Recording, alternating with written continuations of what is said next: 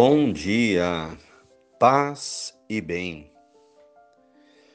O Senhor esteja convosco, Ele está no meio de nós.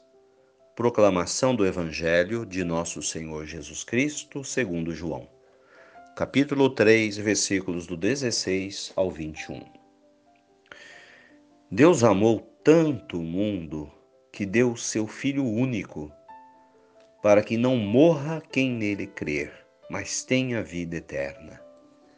Porque Deus não enviou o seu Filho ao mundo para condenar o mundo, mas para que o mundo seja salvo por meio dele. Quem acredita nele não é julgado. Quem não acredita já está julgado, porque não acreditou no Filho de Deus. E este é o julgamento. A luz veio ao mundo para as pessoas mas estas preferiram as trevas em vez da luz, porque suas ações eram más.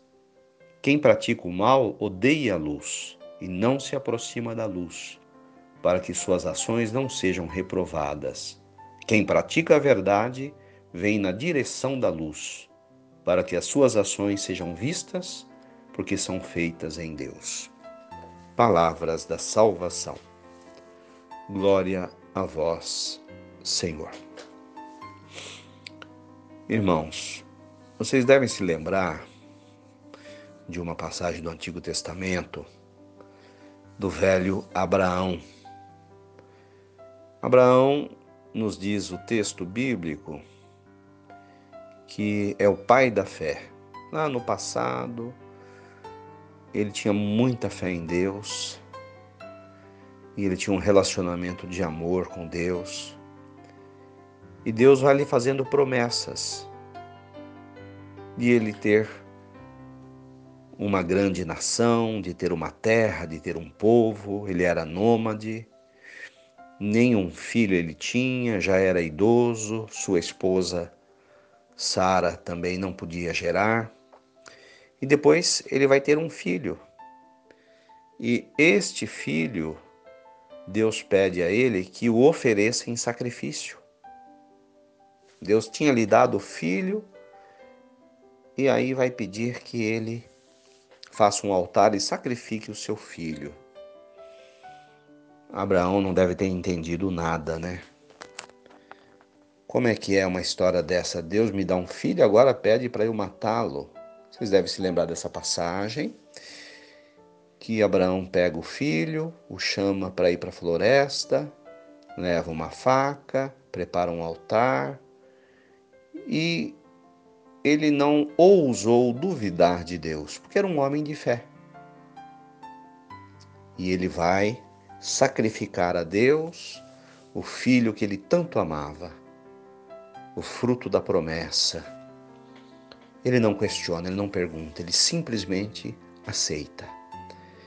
Então, as pessoas de fé são pessoas que aceitam, que não questionam Deus não duvidam de Deus. Assim vai ser também na história de Nossa Senhora, né? Quando Deus a chama para ser a mãe de Jesus. Então, no texto do Evangelho de João hoje, ele fala desse amor de Deus.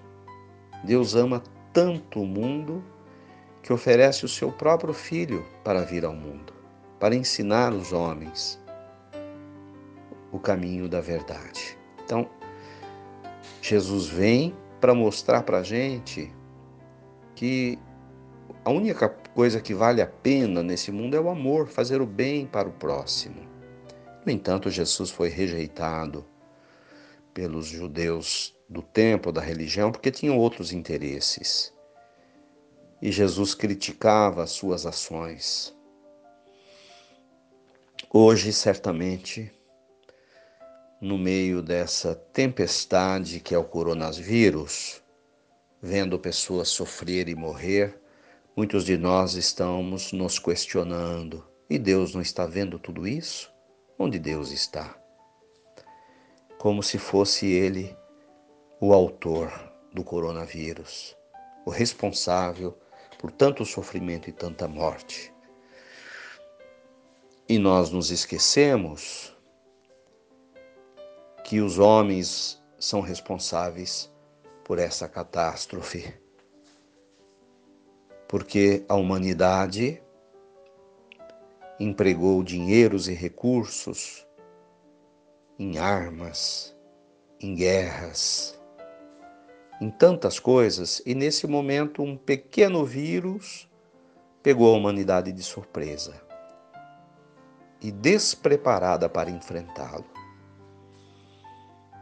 Os homens preferiram gastar dinheiro com bombas, com aviões de guerra e não gastaram o suficiente em hospitais, respiradores.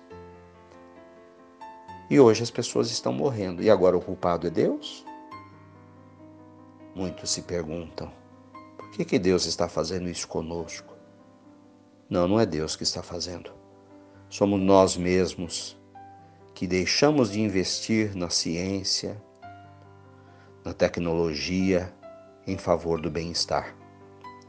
Se estivéssemos empregado recursos para o bem, hoje os doentes estariam sendo acolhidos em hospitais, haveria hospitais para todos, respiradores. Os homens da ciência já teriam descoberto o remédio, mas agora o mundo todo corre atrás do prejuízo, porque fizemos as coisas erradas, as escolhas erradas.